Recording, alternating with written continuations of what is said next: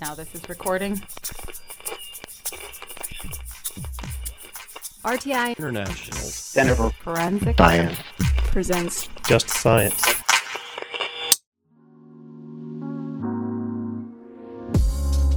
Welcome to Just Science, a podcast for justice professionals and anyone interested in learning more about forensic science, innovative technology, current research, and actionable strategies to improve the criminal justice system.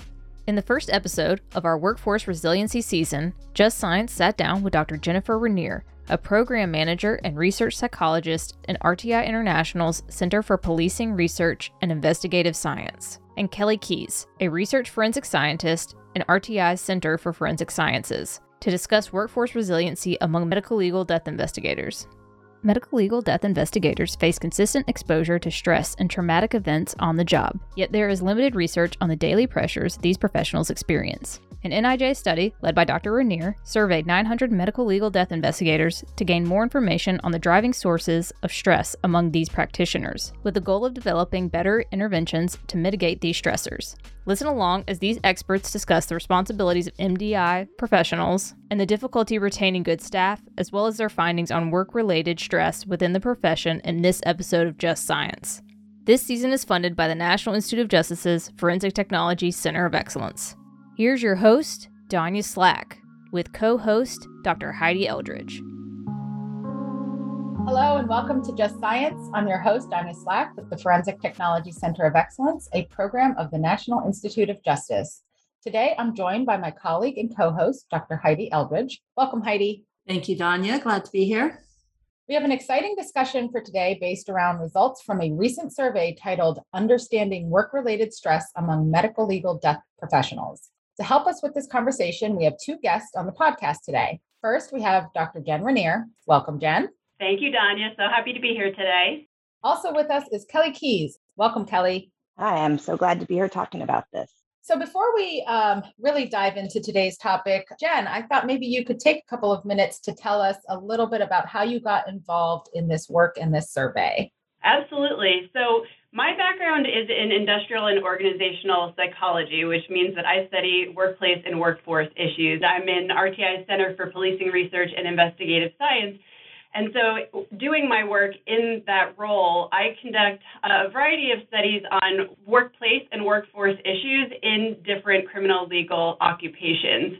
It's really interesting work, as we know, police officers, medicolegal death investigators, other professionals, you know, in the criminal legal system, they have such important and challenging jobs that often is accompanied with a lot of stress and a lot of challenges. And so what I do in my work is I help identify ways to make those professionals' working lives better so that they can better serve their communities.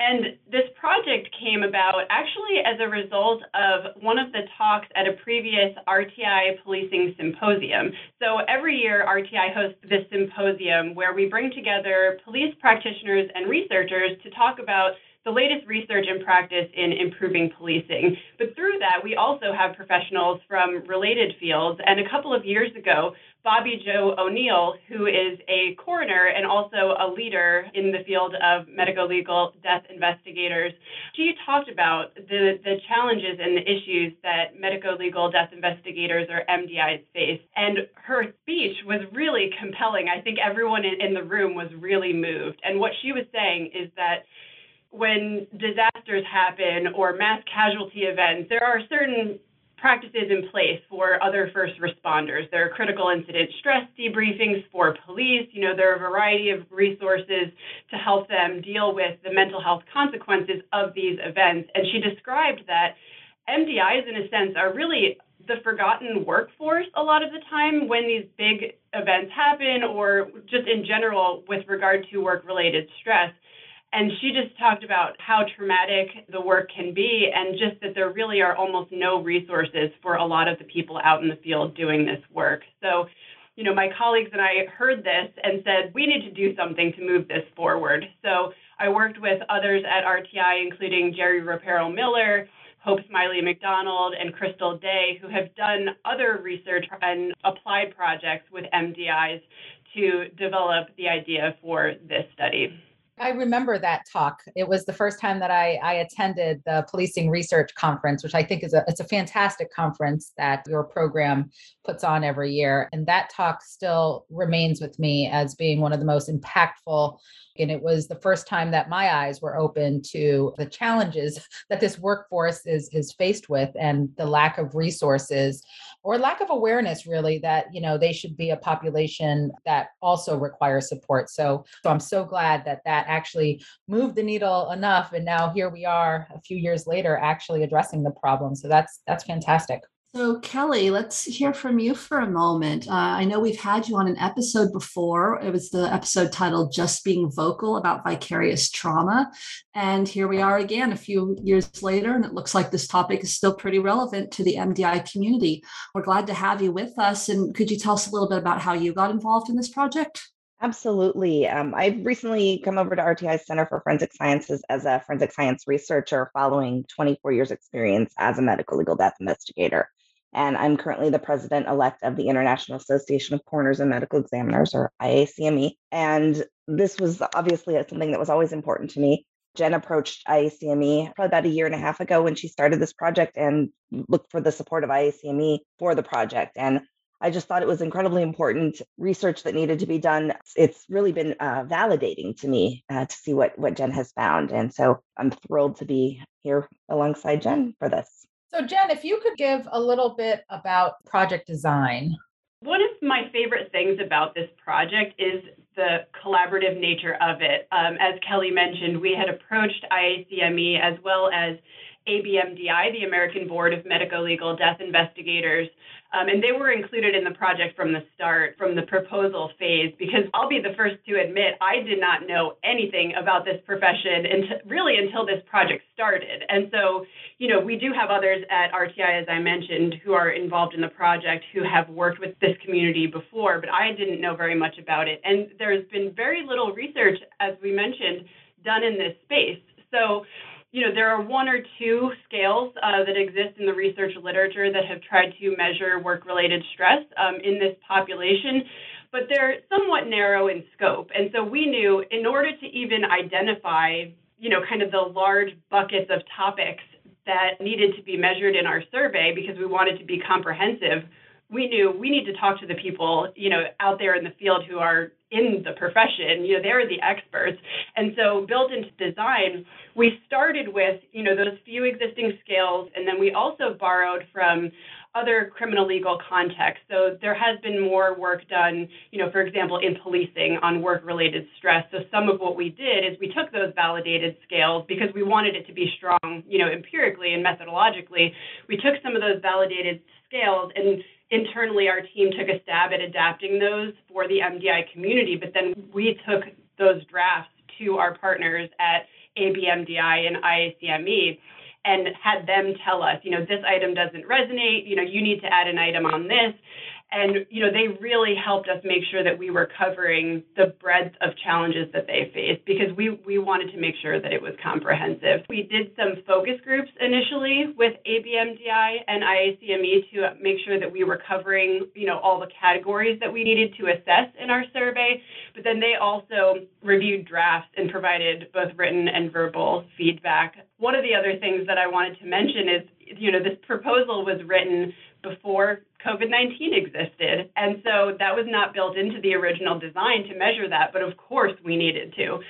So we developed a whole scale to look at work related stress as it relates to COVID 19 specifically. And then we also asked additional questions about the extent to which other challenges or stressors, you know, were or were not affected by the emergence of COVID. All that's to say the, the partners were critical at every step and really informed the construct and, and the individual questions that we asked on the survey. And so the, the survey that you've done, that's actually only one part of the entire project you're working on for NIJ, is that right?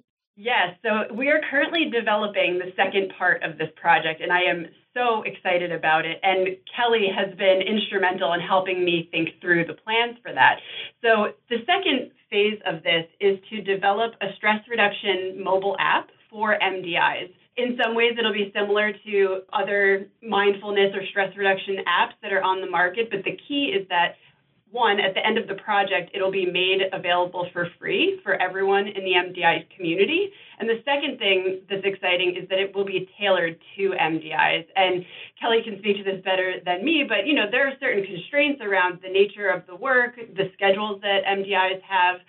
And we want to make sure that the app works for them in face of those constraints. Um, and my ultimate goal for this project, too, is develop deliverables that really turn the findings of the survey and that second phase into actionable recommendations for employing organizations so that they can really make the work environment better for MDIs. In order for our audience to, to fully understand some of the stressors that are experienced, I was hoping, Kelly, could you give us a little bit of context about what the job of a medicolegal death investigator actually entails and some of the stressors that you encounter in that profession? Yeah, so the interesting thing about medicolegal death investigation is it does vary significantly from jurisdiction to jurisdiction, but there are a wide variety of job duties that the majority of offices do do.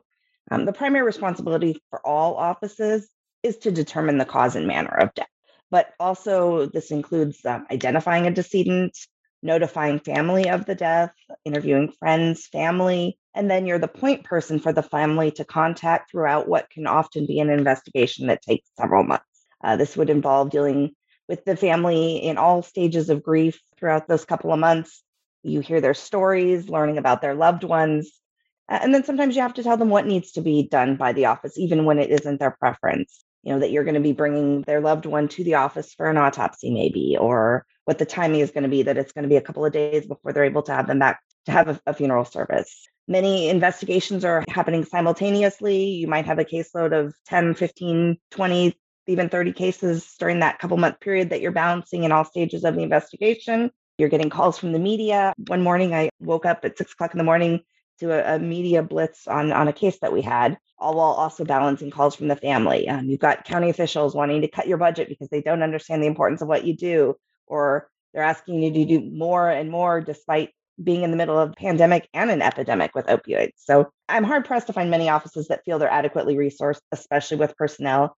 And this is occurring all hours of the day and night. Uh, sadly, it doesn't take holidays off. So it truly is 24 7, 365 days a year type of job. So there's really no rest potentially. So, from a practitioner point of view, can you maybe speak to your thoughts on the importance of a comprehensive national survey? Yeah, it's a very specialized job with specialized training. And that training really isn't offered at any university. It's not offered anywhere but on the job training for the most part.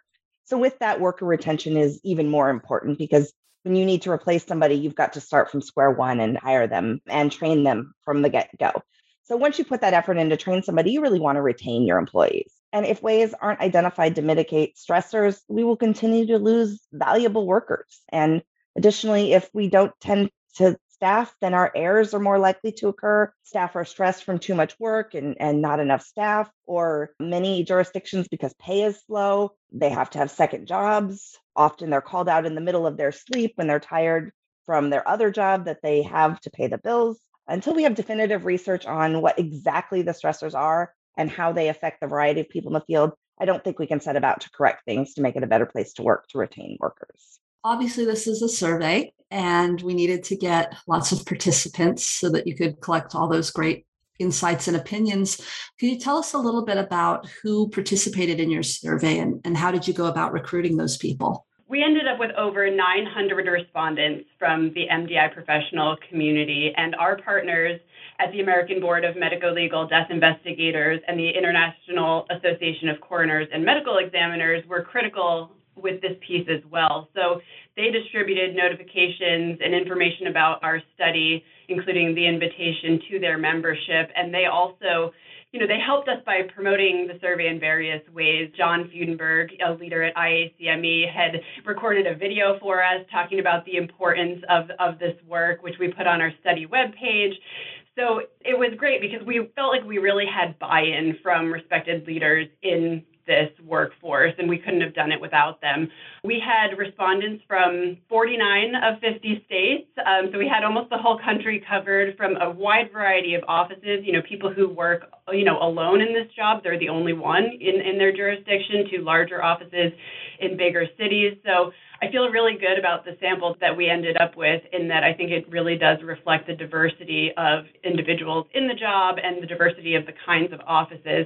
And I have to say, I was really blown away with the participation that we got on this survey. We weren't able to provide incentives. We couldn't, you know, pay people for their time for taking the survey. And as many people know, it's tough to get people to take a survey. You know, people are busy, you know, they have a lot going on. There's kind of survey fatigue in general. And on other projects, even when we do have incentives, sometimes it's just really hard to get people to participate. And I mentioned earlier that the survey is really comprehensive. The downside to that is that it is long. And I really had some concern at the outset like, are people really going to take this survey? If we're not able to pay them, it's pretty lengthy. And our friends and partners at ABMDI and IACME said people will take the survey. They are going to take the time because it is that important to them and they want their voices to be heard. And it was so true. You know, we had over 900 people complete the survey, not just, you know, start the survey and drop off halfway through, truly complete it, including, you know, an open ended question where we said, you know, tell us about anything related to your work that we haven't already covered. You know, sometimes people expanded on something that we had addressed in, in the closed ended items on the survey and people told us a lot, a lot of really good information. So we had a really great participation, and it's, it's thanks to our partners, and I think it's because of the fact that this research is, is really needed in the field. Yeah, that's really impressive. Getting over 900 people to complete a survey is um, quite an accomplishment. and about how long did it take to complete the survey? When we tested it, it took about 15 minutes, but to be honest with you, I think people probably spent more time on it than that. You know, we got some emails from people who just kind of provided us with their thoughts and feedback. And as I mentioned, you know, people, some people anyway, really did write a lot in that open ended question just because they wanted us to know, you know, what the challenges are, their ideas on what needs to change to make the profession better. So I would guess it took most people probably closer to half an hour because of how thoughtful they were in their responses. Wow. Yeah, this community is really ready to be heard, and uh, glad to to have somebody paying attention to them. But I'm not at all surprised to hear that that they they took the time. Yeah, to get over 900 respondents to take the time and then also answer the qualitative side of your survey that is really impressive so clearly there is a need and they are itching to get their voices heard so that's fantastic before we, we talk a bit about the, the survey results, can you explain a little bit in depth the second phase? So it sounds like put the survey out so that it can inform how you would like to address the actual experimental phase of this uh, study. So if you could maybe expand a little bit on phase two, I'd, I'd love to hear a little bit more. Yes, that's exactly right. We wanted to understand more about clearly there are a lot of stressors in this work, but what are the main ones? What are the things that are causing the most stress? And so we heard about, you know, particular aspects of the work and the work environment. And another main finding is just the fatigue aspect. You know, the shift work is really difficult. As Kelly mentioned, this is not a job that stops on holidays. It's not a job that stops in the middle of the night. Like some people are working a lot of hours. And part of what we heard too, which was a result that I didn't necessarily expect, is just that a lot of people work multiple jobs. Like this is not the only thing that they're doing. So sometimes they're getting woken up in the middle of the night to perform duties related to their role as an MDI. They get back home, they have to get up a couple of hours later to go to work for a different job. So we learned that fatigue is and sleep issues are major in this population. So that's something that we're incorporating into the design of this app um, in order to reduce stress is providing some, you know, mindfulness type activities, but also some information and some tools related to sleep and helping people, you know, be able to sleep better. I would say at night, but at night or whenever it is that they're able to sleep given the job. And one of the things that I'm excited about about phase two is, you know, we're providing the app and we're having participants, you know, complete use of the app for a certain period of time. But along with that, we're also collecting information about their experience at work on, on a given day. So every day they'll be entering a short questionnaire in the app about certain things that they may have experienced during the day, also informed by the survey, as you mentioned. So we're taking some of these top stressors and the things that people experience uh, on a regular basis, and we want to better understand from day to day what kind of what are they going through. And then what we're doing along with the app is we're going to have them wear basically a an activity tracker, kind of, you know, like an Apple Watch type device that is going to be collecting data on, you know, heart rate variability and sleep. And what we're going to be doing is looking at the effects of both using the stress reduction app, but also engaging in different activities for work throughout the day, how those work activities and usage of the app actually affect their physiology. So I'm very excited about that phase of the study because I think it's going to give us a lot of nuanced information about how these daily activities really affect people. Yeah, I'm excited about this because my goal is to make sure that as Jen's alluded to, when phase two occurs, it works with the lifestyle of an MDI professional I had a fitness app, and at one point, it, it, just wasn't working for me because I was working nights at the time, and it reset itself for my day at midnight. Well, my shift went right smack over midnight, and it just didn't work for me. I couldn't count my steps in a day because I could count my steps for a half day when it reset. And at one point, I had a thermostat that allowed me a setting for Monday through Friday and another setting for Saturday and Sunday.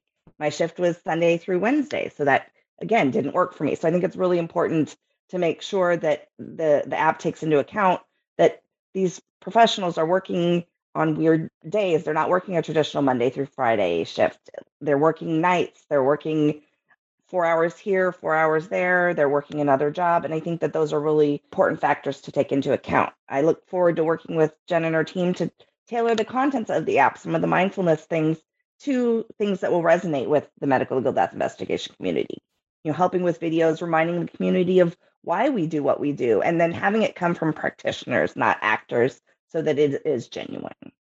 We're very lucky to have Kelly involved in the work. She, she's already given me so many ideas. And I mean, it's things that seem simple, right? But it's like when we're thinking about programming the app, or if you think about, you know, a typical mindfulness app, sometimes it'll ask you, you know, how was your sleep last night? And she helped me realize, like, sometimes people aren't sleeping, you know, in one chunk of time. It's it's a couple hours here, it's a couple hours there, and it's really important to me that exactly like Kelly said that our app really works with their lifestyle because otherwise we're just you know another another source of frustration right? And that's the last thing we want. So i'm really happy that that kelly is involved and that we have our practitioner organization so intimately involved because they're going to tell me all the things that i that i just have no idea about and and need to be educated about in order to do well. So i'm very excited. Actually drives home the point of you know, this is an, an NIJ funded grant, and the NIJ is always stressing the importance of partnerships with practitioners, right? That research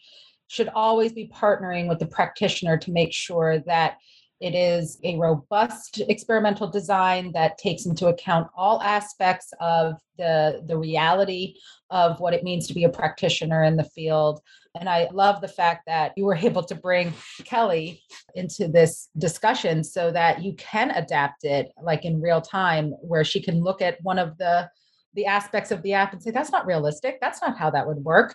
So that this really will become not only informative as informative as it can be for the community but also it's will actually be a useful resource in the end. So i just i love the fact that this was a, a collaboration with research and practitioner because it really does i believe it drives home the point that this should always be collaboration. When you're in the applied research area, making these partnerships is key. So, bringing it back from the phase two part of the study, which sounds really exciting, um, but coming back home to phase one and getting to know the survey a little better, we'd really like to hear what were the main findings of the survey because that's completed at this point, correct? That's right. Yeah, data collection ended in the summer. So the findings are really interesting. To, well, to me, as as someone who was not very familiar with the profession before the project, I'll tell you a few different highlights. So, what we learned about the job specific stressors is that of the top five things that MDIs reported as most stressful, three of them were related to interactions with family members of decedents. So these are things like a family member being angry or aggressive, um, a family member being inconsolable or extremely distressed, and, and just the general concept of giving death notifications. People said that that's just a really challenging part of the job, as, as one would expect.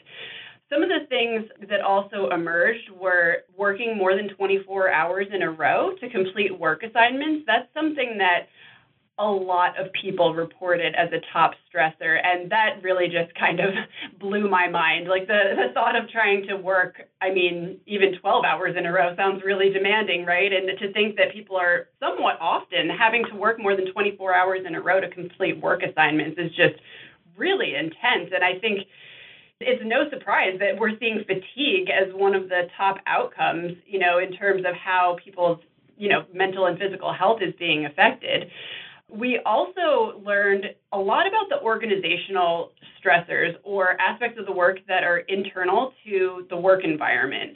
And things that are being reported as, as really stressful on that front are things like staff shortages, the feeling that different rules apply to different people or favoritism, dealing with supervisors, bureaucratic red tape, and then feeling like you always have to prove yourself to the organization. So some of this is kind of around work culture and around things that training can help address. And this is a really hopeful aspect of the project to me, right? Because, you know, death investigations, I'm sure, will always be difficult. Like there, there are some things that you can do in terms of training and, and different policies and practices to try to improve that. But, you know, at the end of the day, that's always going to be a really hard thing, right? But supervisors don't always have to be difficult, right? And so I think that there are these stressors that are emerging that are more typical of what most people experience at work is interpersonal difficulties. It's things about the culture.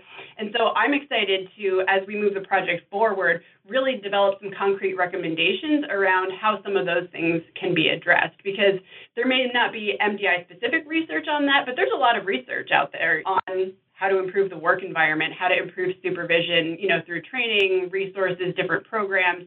So I'm really excited about that. And then in terms of the operational stressors, some other things that were reported were, you know, just the lack of understanding uh, from political stakeholders or people in the community about the work. You know, people feel like there aren't a lot of resources provided because there aren't a lot of people out there advocating for MDIs. They don't understand the job, what it entails. Um, other things that that emerged you know, we're feeling like people are always on the job, like kind of never getting a mental break from things. So there are a ton of interesting findings, and I, I could really talk about it all day, but I'll, I'll stop there for now.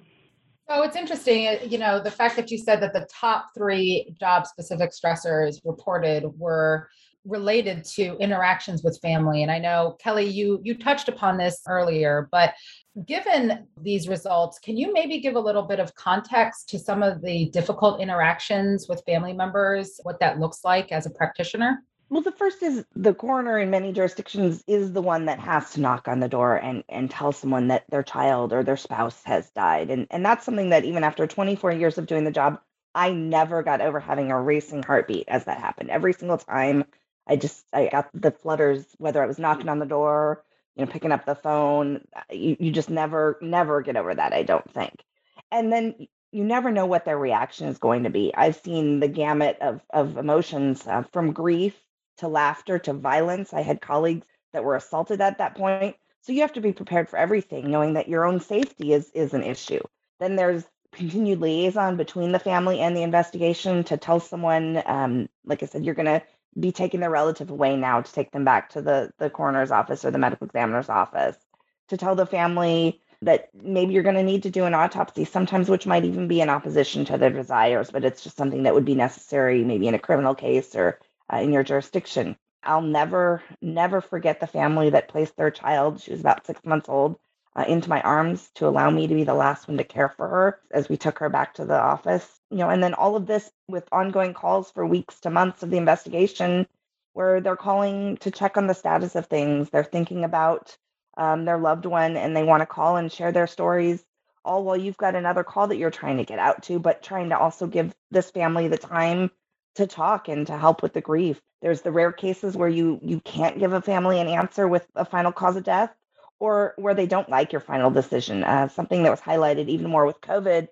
and many families were in denial about that. Before I left work, I had a family who called me repeatedly yelling at me that dad couldn't have died of an overdose. The forensic pathologist determined that was the cause of death, but the family just just didn't believe it and would call and yell at me regularly about that. I've been cursed at more times than I can count. But the good thing is, fortunately, for each of these experiences, there are absolutely amazing families out there that we get to interact with. These are the families that take the time in this day and age to send a handwritten thank you note. Uh, I still have my collection of those, as those really were what made it worthwhile. And I, I still have my collection of handwritten thank you notes that I got over the years. It sounds like you're having a lot of really meaningful and intense human interactions with people. I'm wondering, aside from support after the fact in, in dealing with the ramifications you might emotionally feel from these interactions, is there any sort of support that's given before the fact? You, I mean, it sounds like you're practically a counselor in some respects. Um, is, is there any sort of training provided or support on like how do you do these interactions? How do you approach these difficult conversations? Or are you just kind of out there winging it?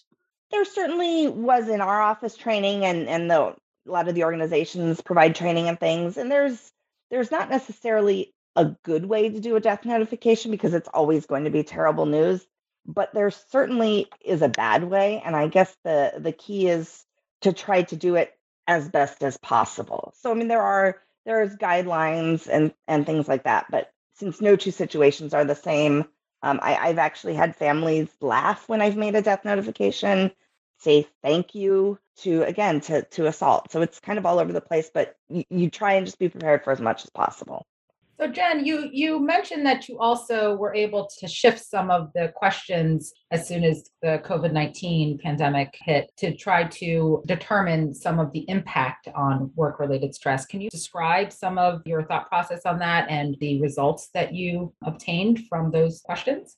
We knew we had to address this in our survey. I mean, it was just, I mean, it was impacting the lives of MDIs to the extent that I actually thought, are we going to have to put the project on hold? Because in a way, I felt a little bit guilty, right? Because we needed input from the community for this survey. And it's like, okay, your whole work world is like torn apart. You're dealing with more demands than ever. Oh, and by the way, can you sit down and participate in a focus group about a survey?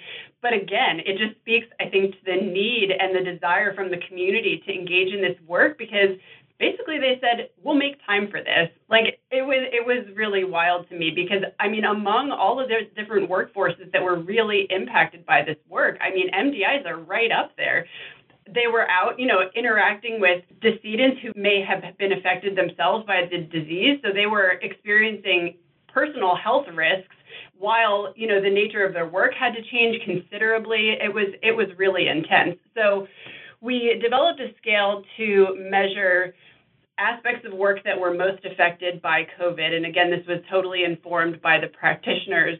Um, and then we also asked questions about the other stressors, sort of the quote unquote normal stressors, and asked to what extent those were also being affected. Because, you know, we wanted to be able to say at the end of this study, we hadn't expected COVID, but there it was. We want to understand the impact of that. But we also wanted to be able to say what stress is like kind of outside of that. So we want, to the extent that we could, we wanted to be able to tease out what of this stress is related to COVID and what of it is kind of stressors that existed before the emergence of COVID and that are sort of separate. What we found in terms of the aspects of work that were more, most stressful directly related to COVID is really higher caseload. The, the work really just grew exponentially and, and so quickly related to that more staffing shortages. Other stressors were that similar to what had happened before the pandemic, MDIs received just less accommodations and supports than other first responders in terms of, in comparison to police, you know, fire, EMS, just sort of receiving less support for dealing with this. There was the stress related to direct exposure to COVID, and then also just unclear guidance on, on new procedures. Something that I thought was interesting that came up in the focus groups when we were developing these items was also with more MDIs working from home when they weren't working directly out, you know, at a scene was just also the issue of now a lack of separation between workspace and home space. And people were saying, you know, now I'm sitting at my kitchen table, you know, looking at photographs related to these cases, and now that's kind of invaded my private space. And I mean, we know how difficult working from home has been for just the general public, but you know, to think about now you have these really difficult and sort of sometimes traumatic materials that you're now bringing into your home, that has all sorts of effects on you know, just your mental health and then also related to sleep as well, because now all of this challenging work is happening in in the same place where you, you know, live your non-work life and you're trying to get rest. And so it, it provided a lot of challenges in that way, COVID did. Kelly, I'd like to hear from you uh, from a perspective of a practitioner, you know, when that transition to terrible work conditions as an MDI to terrible work conditions as an MDI with COVID. Uh, how did that look for you? I'm just nodding my head as Jenna's talking, and it, it, it was busy. It was just so so busy, and, and it continues to be for many of my my colleagues in the profession. They're still incredibly busy. You know, we've been increasingly busy for several years as overdose deaths have been on the rise. But when you add the excess deaths from COVID or potential from COVID, I believe my office was up 125% of cases in just one month um, from COVID and, and the associated cases. And there was just, there was a never ending workload. This is all while you're trying to stay healthy yourself, trying not to get COVID to bring home to your family, and then changing how you do things like interacting with families. Um, you do develop a bond with your families, and it's not uncommon to maybe hug a, a family or to pat a family on the back. But now you're having to social distance and you can't interact with the families like you're used to, which is sort of feels good for yourself. So you're doing this and then you're wearing extra PPE as you go into the scene. So you look like something from Ghostbusters or an alien and, and you you've lost that humanity. There was having to make arrangements to aid county partners like our hospitals and our mortuaries with storage for excess decedents. Um, they didn't have anywhere else to store these bodies. So we had to come up with a plan to serve our community in that way as well. And that's just one more stressor. They're not necessarily cases in your jurisdiction, but they're cases that you have to help out your communities with. There's families in denial at the cause of death, like I said, and then other families were calling insisting that their loved one did die of COVID when the test results didn't come back and the pathologist felt that it was something else. And even more so, I think now, as we're into this current wave following vaccinations, these are potentially preventable deaths. And preventable deaths are always even a little bit harder to harder to stomach and harder to investigate. So it, it's just been it's been busy. So earlier, when we were discussing the results of the survey, you mentioned that you had these sort of uh, validated, sort of quantitative questions that you asked, um, but you also mentioned qualitative, open-ended question that was a sort of catch-all to let people tell you about things that were important to them that hadn't been hit yet. And I don't think we really dove too deeply into the results of that extra qualitative question. Is there anything there that was of interest that you'd like to share with our listeners? Yeah, one of the things that I want to share is that you know, there were a few themes that, that emerged, um, including some of the things we, we discussed before in terms of lack of resources, support from leadership, in terms of kind of internal work environment type issues.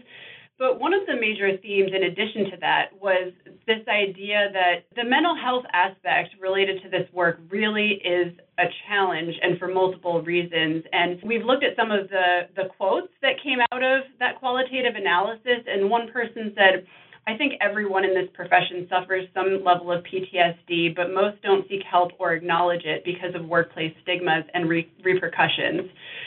So some people, you know, are afraid to seek help. That that's one issue. You know, another thing that emerged that I wanted to mention that really, really stuck with me from when we were developing the survey and the focus groups is multiple practitioners and MDIs in the field said, I've seen a counselor, I've seen a therapist. They were not prepared to hear what I had to talk about related to my work. And I felt like by the end of the session, I was consoling them and I was the therapist because they are not trained to hear this stuff. And they were saying it's just so hard. There's nobody to talk to, right? Like you don't want to necessarily tell your spouse over dinner, you know, like the horrifying things that you may have seen on a particular case. But then when you go to therapy, for the most part, the folks that people had sought help from were not specialized in this area and they were just not prepared. So I think between there being stigma, you know, in the profession about seeking help in general, but then when people do seek help, feeling like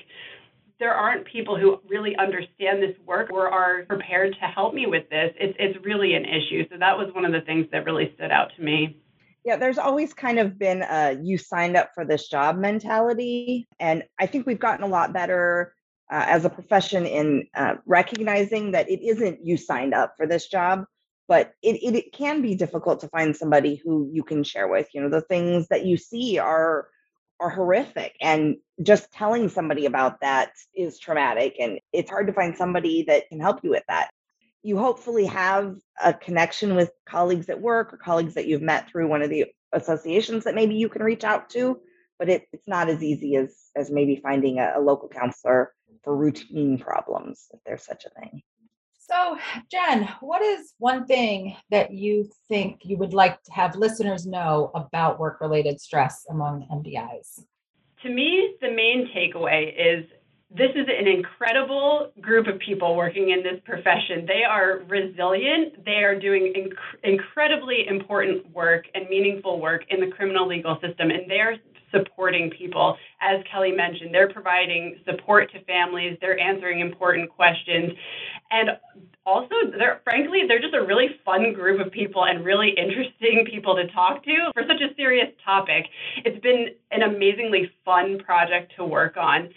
I would say the importance of this work cannot be overstated, and it is so needed in the field. And it's frankly, you know, Kelly and I were, were talking about some of the findings. It's sad in, in many ways that people are dealing with really difficult things in this profession, and that the lack of recognition of the hard work that they're doing, the value that they bring, the lack of resources that so many of them face, whether it's because of budgetary issues, you know, a lack of advocacy, it, it's really challenging. And I think what's important is just thinking about the positive next steps that can come out of this work. Like this research was sorely needed. I think we're learning a ton from the survey and we'll learn even more from the impact study. And I'm just excited to work with Kelly and our other practitioner partners to really bring these issues to light and develop concrete recommendations for how the profession can be improved.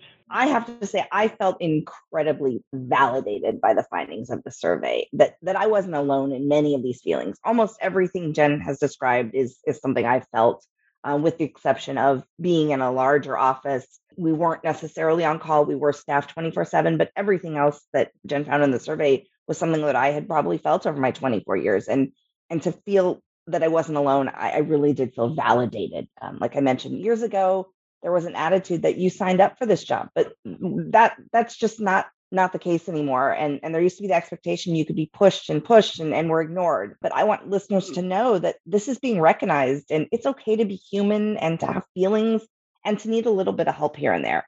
Uh, in fact i think we can actually do a better job when we are human and when we humanize what we do. There's a whole community of folks that people can reach out to who feel the same that these death investigators do. And, and in the meantime the survey proves that you're being heard and you're not being ignored and your needs are, are being tended to. I've unfortunately had several colleagues in my career who died by suicide or attempted suicide, and, and that needs to stop. We need to do better for our nation's last responders who support the rest of us and the rest of the world in the time of crisis, and then do it again and again. So that's why I'm I'm so excited about this. One of the things that really struck a chord with me when we were doing the focus groups is we were talking about this idea of of stigma about talking about mental health issues. I know that this is starting to shift in the profession. I know that you know leaders like John Fudenberg and like Kelly Keyes right here, you know, are are part of this movement to make it more acceptable and more common to talk about mental health. But one of the things that was discussed in our focus groups was that for so long there was this issue and this this sort of mindset of if you don't talk about the issues, that's better, right? Because if you ask people to talk about these experiences and these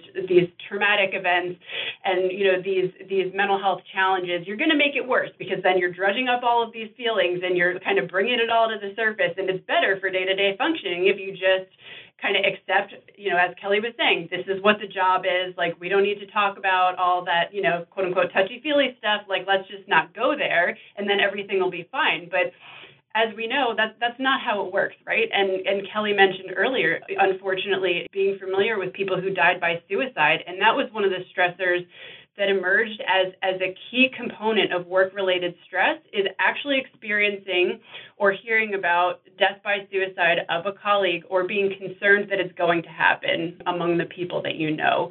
And so I think we just need more of this work to normalize this is worth talking about. It needs to be talked about and needs to be addressed because it's going to manifest in really terrible ways, you know, if we are not talking about it. And so I think that's one of the things that that the profession needs to continue to acknowledge and, and that we as researchers can help with. And our survey shows levels of burnout are, are really through the roof among this population. And we know that if burnout kind of goes untreated or there's there's no steps taken to alleviate that burnout, that leads to things like anxiety and depression and ultimately can lead to even worse outcomes like PTSD and suicide, unfortunately. So I think one of the things that I just want people to walk away with is just that the understanding of, you know, not talking about it doesn't make these issues go go away. This leads us to a discussion on what you think the future research um, in this field should be. When I've done literature reviews in this area, I know that when it was specific to medical examiners and coroners, before this research study, uh, there was a meta analysis done by Flannery and uh, Greenhalgh. And from 1990 to 2017, only I think it was like three or five uh, papers or research studies, small ones, had ever been performed. And combined, it surveyed uh, 900 or so coroners combined with multiple different methods. And so I think it's fantastic that you were able in one survey with one research study to get an audience of more than 900 medical examiners and coroners with one instrument so that you can really make some statistical significance across what they're experiencing. So I'd love to be able to hear your thoughts on now that you're analyzing your data and you know that you're going into phase two. What do you think the future research uh, landscape should should look like? We definitely need more interventional research and specifically more interventional research that helps to actually reduce the sources and the causes of the stress, not just to help people cope with the stress once it happens. To me, that's really where the focus needs to be because I'm very excited about the app that we're developing and I think you know something like that is needed right? Like some aspects of the work are inherently stressful and we want people to have tools to be able to cope with those stressors. But really the goal of the work ultimately needs to be on to the extent that it's possible removing sources of work related stress. So as we mentioned earlier of course death notifications are always going to be difficult. But for these aspects of work that have been identified as stressful, that are about the work culture, about supervision, I think we need to dig into what specifically is needed to better train supervisors, to change you know, the culture of an organization, and to do interventional research that's focused on that so that we're actually starting to remove and alleviate some of that stress as opposed to just kind of trying to put a band aid on it afterwards. And I think you know, this study is really going a long way into helping understand what the different pain points are. And so I'm just excited to do more work in this space, work with others at RTI and our collaborators to really test out some promising practices in terms of reducing the stress for the workforce. Kelly, do you have any any last thoughts? I think it's really important that we now have some some direction that offices can use to inform policy and change practices and really to make the profession more sustainable so that when we put all this energy and effort into training investigators and training people to do the job that we can keep them for a long time that we can keep them for 24 years i agree and with that, I think that's all we have time for for today. So I'd like to thank my co host Heidi Eldridge and also our guests, Jen and Kelly, for joining us today. Thank you so much for the opportunity to talk about the project. Thanks, Danya. Thanks, Heidi. And if you've enjoyed today's conversation, be sure to like and follow Just Science on your podcast platform of choice. For more information on today's topic and resources in the forensic field, visit forensiccoe.org. I'm Danya Slack, and this has been another episode of Just Science. Next week, Just Science will sit down with Dr. Kara Berg Ronick to discuss workforce resiliency from a sexual assault nurse examiner perspective. Opinions or points of views expressed in this podcast represent a consensus of the authors and do not necessarily represent the official position or policies of its funding.